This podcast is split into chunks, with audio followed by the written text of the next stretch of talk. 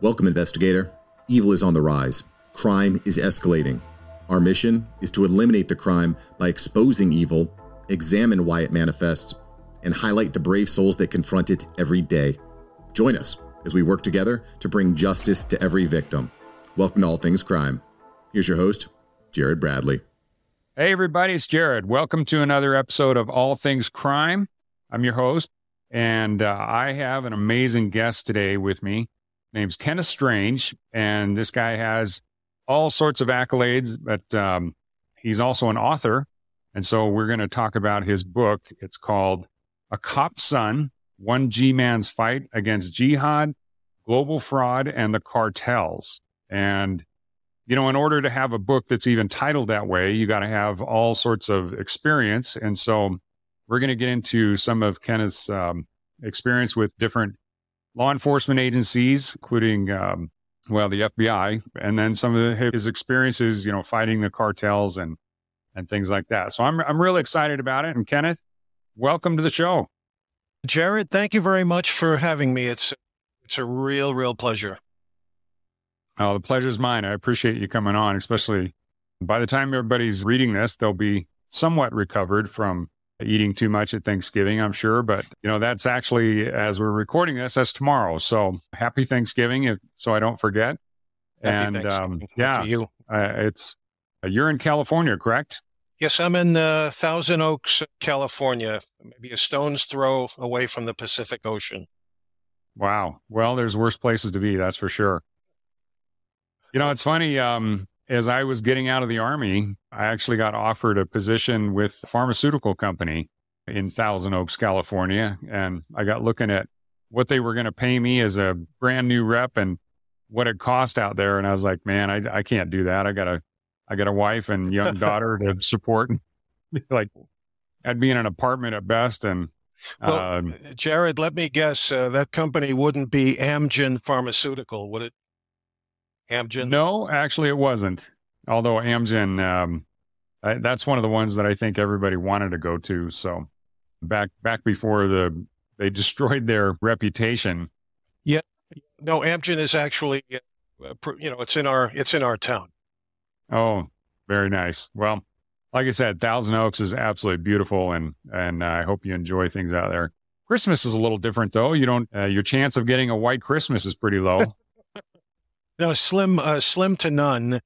You'd have to, uh, you know, jump in your car and drive uh, maybe maybe two and a half, three hours, and you'd be in the uh, in the mountains. Right. Well, I just have to look out my my window, and usually usually around Christmas time, there's all sorts of white out there. So Oh, nice, very Um, nice. yeah. Well, you'll have to come uh, come visit Utah someday when when you're on your book tour. I'd love to. It's a it's a wonderful state, that's for sure.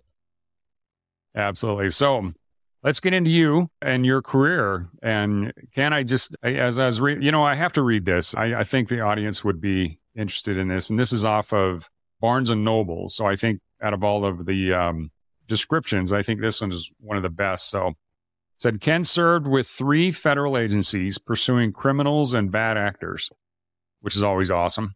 That that was input from me, by the way. Those agencies were the FBI, the U.S. Agency for International Development, and the Department of Justice. His service to those agencies brought him into conflict with jihadists, the cartels, and international perpetrators of fraud. So, I mean, I could read more, but Ken, first of all, how do you even end up with three different, you know, federal agencies like that? You know that ter- that's a terrific question, and uh, you know I suppose it has uh, something to do with my nature. I guess uh, I, I've been described as a bit a bit of a gypsy. You know, moving on to uh, you know I see something I think I like, and all of a sudden I'm I'm there. But you know that's I guess that's also a part of curiosity. It's uh, you, know taking taking a chance on something, just and and just a few kind of turns within my life, meeting certain people that kind of opened doors for me where I would close one door and then the next door would open and I'd say, Hey, why not? This sounds like an, like a pretty cool, uh, chance to do something different, to learn something uh, different. Oh, interesting.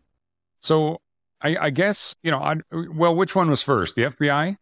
Yeah, yeah. I started out uh, with the F- FBI, although you know law enforcement wasn't. Uh, you know, I didn't start off wanting to be in law enforcement. Actually, I had envisioned myself in academia as as a teacher, and and that that's how I actually started out. I was a high school Spanish teacher. You know, did that for a few years in New York, and then then went overseas to the Middle East to Saudi Arabia. I taught English as a second language in Riyadh to uh, my, my first uh, contract was with the uh, a school for the royal family. So I did that did that work about uh, six years in the Middle East, and and you know it wasn't until I got back to the United States, you know, went on for a uh, my MBA out in Arizona, that you know, the FBI came to our campus and they were recruiting. I, I sat down, I actually sat down with a fella from Salt Lake City. I remember he was a Mormon and we, we spoke and he said, you know, we're, we're looking, you know, we at the FBI, we're looking for people like you with your background. You speak Spanish, you're bilingual Spanish, and you can come in under that program if you pass the test. But, you know, you also have some, you know, experiences in the Middle East, and that might serve us because we're, we're seeing this international terrorism kind of burgeoning and, and maybe maybe heading our way to the United States. So, you know, think about it. And and and I did. I I, I thought about it, and I said, you know what, I'll I'll I'll get into the application process, and and and you know that's what I did. And eventually, that led me uh, into the FBI. Interesting. So, how how much Arabic do you speak?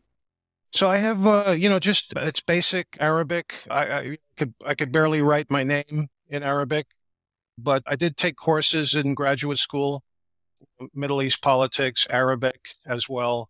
So uh, a little bit enough, you know, enough to make some uh, small talk, you know, which could get me into trouble with jihadists. Well, it, I'd say just about anything can get you in trouble with jihadists, but yeah, I good point. It's it's interesting that they actually the, the FBI actually recruits a ton of people out of Utah Oh yeah, because of, so many LDS missionaries, and, and yes, we, yes, in fact, I I was one. Uh, oh okay, okay. Japan. Yeah, yeah, I went to Japan on my mission, so oh, I used oh, to speak pretty decent Japanese, but you know, Japan isn't isn't really known for you know creating jihadists or or terrorist types, and so yeah, didn't really apply. But although Jared, I you know I'd have to point out you you mentioned Japan. We did have one case in my uh, my field office uh, in my squad because you know I was working with a squad called C10. It was a joint terrorism task force squad, and as soon as I got onto the squad, and this was a, I mean, this was high profile, and it was I like to use the term high octane squad. It was you know these men and women that were in over our heads with all kinds of, uh, you know, I, I kind of call it now, I call it like a terrorism candy store in this squad because we had everything from all over the world coming at us uh, right here, just outside New York City and, and Newark, New Jersey. But one of the cases was a uh, Japanese Red Japanese Red Army bomber, and we had uh, that case percolating. So you know, he, yeah, he wasn't a jihadist per se, but he was also he was traveling to the Middle East and and and doing his training uh, there. Yeah. Well, I, I need to put an asterisk by that. Of course, the, there's a, there's crazy people in every community, but I mean, you had that sarin gas guy that you know released the sarin gas, and yes, yes, um, yes, yes, in, in the right. subway. That's and, right, in Tokyo, right? Yeah, he was some kind of a weird fundamentalist, and you know, yes. good thing he didn't know anything about sarin gas, and that was that was actually my specialty in in the military. I was oh, an wow. NBC wow. officer, and so yeah, that was one of our case studies. We were, you know, going through that, and uh, you know, if that if that genius had Oh, known well- that sarin gas sinks, you know, most of it actually went down by the tracks. Otherwise, That's you know, he could have. Um, Oh, I mean, oh. it was with the exception of how the the gas was deployed. I think it would would have killed probably 10x what it actually did. So Yes, yes, I remember reading reading about that.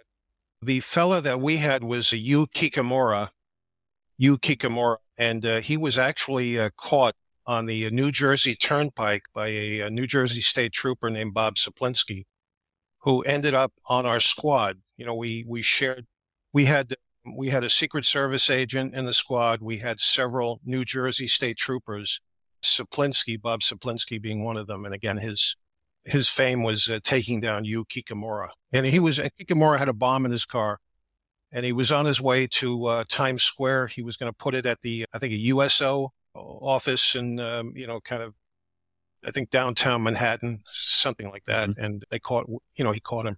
Wow, it's uh, it's pretty amazing. I I look back at our history, and this is just kind of a tangent, but I, I look back at the the history, and it's not just the U.S. It's pretty much everywhere.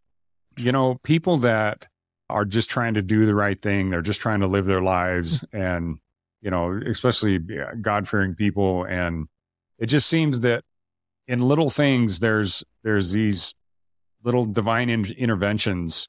I, I, mean, I I'm a uh, I don't know if you can see behind me, but I was uh, with the 101st Airborne with the military. Oh wow, okay, yeah, I see airborne there. I see the airborne. Yeah, wow, wow. And so that was quite the legacy to live up to. And so I, you know, I've always been a history history nerd, and yeah, uh, I I love studying World War II. And when you look at different battles, you know, especially like the Battle of the Bulge and but even D-Day, those kind of things. There's so many little little mistakes that the other side made that you, you just have to look at it and you go, if that wasn't divine intervention, I don't know what is. Right. And and then right. you look at things, you know, even 9/11. Yeah, we we we lost almost 3,000, you know, citizens and and that was a horrible horrible day, but considering the World Trade Center between the two towers had what 50 to 60,000 people that worked in there. Yes. It, it could have been easily 10x worse than what it was. So there you go. Could have been a lot, lot worse. No, you're you're you're absolutely right. You know, in the case of Kitamura, Cieplinski note that he was, uh, I think he was at the Lombardi truck stop over there on the turnpike, and he was acting erratically. When he saw Cieplinski's car, he started to you know, uh, get nervous and he would get out of his car, get back in the car, get out of the car. And he was ju- just exhibiting all these, you know, signs of nervousness, extreme nervousness. So that's when, that's when Bob engaged him and it got worse. And then he, you know, can I look at your car and that type of thing. And, and, and he saw the wires in the back, uh, back seat and then they popped the trunk and there's a bomb. So, mm. you know, put him in cuffs and, and yeah, it was, I mean, had he not seen this guy acting nervously, who knows, right? Yeah. Well, again, that's just one of those things that you look at it and you go, what was it that made, you know, is it Kitamura? Yeah, you, you Kitamura. Yeah.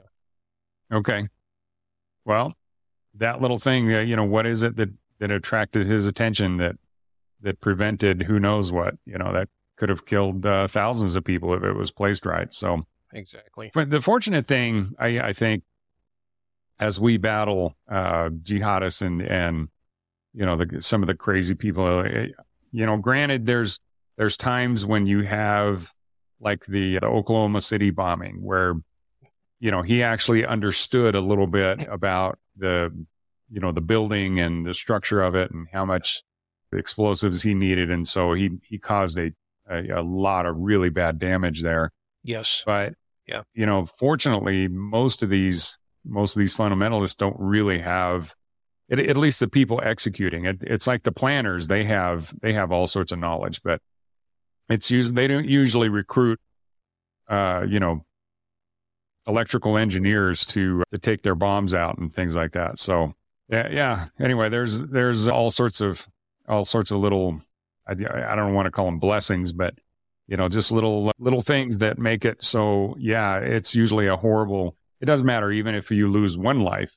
But, right, right. You know, could be could be much. You much can just worse. go even the Boston's the Boston Marathon bombing. Right. I mean, how how much worse could that have been had they under Right. understood explosives and and Right. that kind of stuff a little better? So You're, you're absolutely right. I guess some of it, you know, some of that can be credited to these lone lone wolves who you know, kind of, you know, doing it because of the ideology, and you know, they're whipped up into a frenzy, but they're not they're not professional bombers. You're right. Thanks for joining us. Your attention today brings us one step closer to exposing and eliminating the evil that brings crime to our communities. Hit subscribe and share this episode. Together, we will bring justice to every victim.